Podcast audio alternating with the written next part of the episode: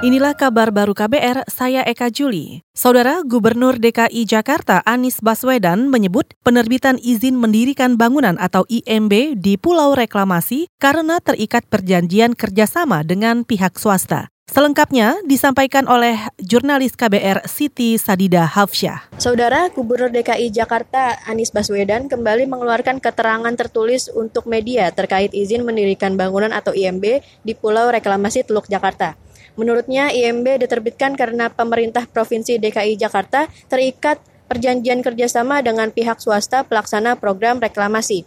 Pemprov hanya dapat menolak menerbitkan IMB apabila pihak swasta tidak memenuhi kewajiban yang dipersyaratkan dalam perjanjian kerjasama. Karena kewajiban tersebut telah terpenuhi, yakni melaksanakan semua putusan yang dihasilkan dari pengadilan serta membayar denda, Pemprov kemudian wajib menerbitkan IMB untuk bangunan di wilayah Pulau Reklamasi D dalam jangka waktu sementara. Penerbitan IMB sendiri berlandaskan pada peraturan gubernur tentang penataan ruang kawasan reklamasi Pantai Utara Jakarta serta peraturan gubernur tentang panduan rancang kota Pulau C, D, dan E hasil reklamasi kawasan strategis Pantai Utara Jakarta. Dari Gedung Balai Kota DKI Jakarta, Siti Sadida Hafsyah untuk KBR. Kita ke informasi lain. Wakil Ketua Mahkamah Agung Syarifuddin mengatakan Pembaruan sektor hukum dan peradilan sangat penting untuk mendorong pertumbuhan ekonomi. Syarifuddin mengatakan, kepastian hukum dan kemudahan berusaha dipercaya mampu meningkatkan minat investor dan pengusaha menanamkan modalnya di Indonesia. Selain itu, MA juga mendukung upaya menciptakan kemudahan berusaha dengan mempersingkat waktu penanganan sengketa perkara perdata. Perlu kepastian hukum ya. Nah, mereka berusaha mungkin ada kendala, ya ingin kepastian hukum yang cepat, yang sederhana. Jadi mereka tidak ragu menanamkan investasinya, baik yang dari dalam negeri maupun yang dari luar negeri sama.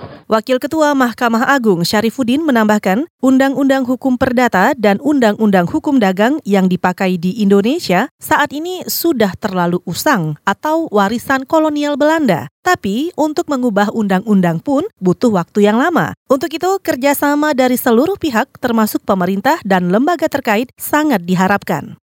Kita ke Aceh. Kepala Kanwil Kementerian Hukum dan HAM Aceh, Agus Toyib, mengatakan kelebihan kapasitas penghuni menjadi salah satu pemicu maraknya kerusuhan di lembaga pemasyarakatan. Rata-rata kelebihan penghuni di lapas jumlahnya 2 sampai 4 kali lipat dari kapasitas ideal. Lapas Sultan di Aceh ini pada umumnya dibangun dengan model bangunan yang kecil-kecil, yang artinya untuk kapasitas 100, 70, uh, tidak pernah dibayangkan bahwa pada tahun sekian kan kondisinya kan sudah 400, sudah 500 hmm. itu tidak tidak dibayangkan. Jadi kondisi ini tidak diantisipasi bahwa tingkat kriminalitas ini dari waktu ke waktu meningkat. Kepala Kanwil Kementerian Hukum dan HAM Aceh, Agus Toyib menambahkan, sepanjang tahun ini ada tiga kasus kerusuhan antar narapidana di Aceh yaitu di Rutan Takengon, Sigli, dan Loksukon. Solusi kelebihan hunian narapidana itu antara lain dengan rencana membangun lembaga pemasyarakatan baru, memanfaatkan lahan hibah dari pemerintah daerah. Rencana itu belum terwujud karena belum masuk APBN untuk pos anggaran Kementerian Hukum dan HAM.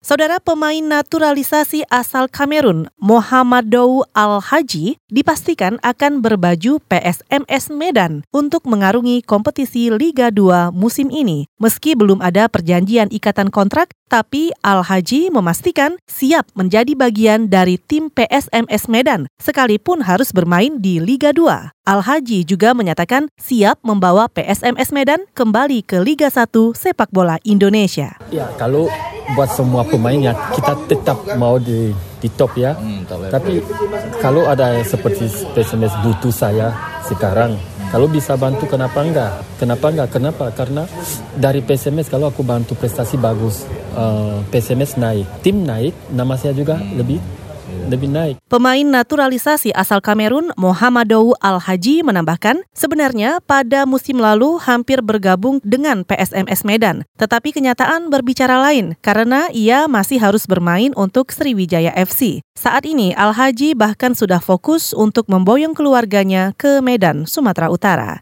Demikian kabar baru, saya Eka Juli.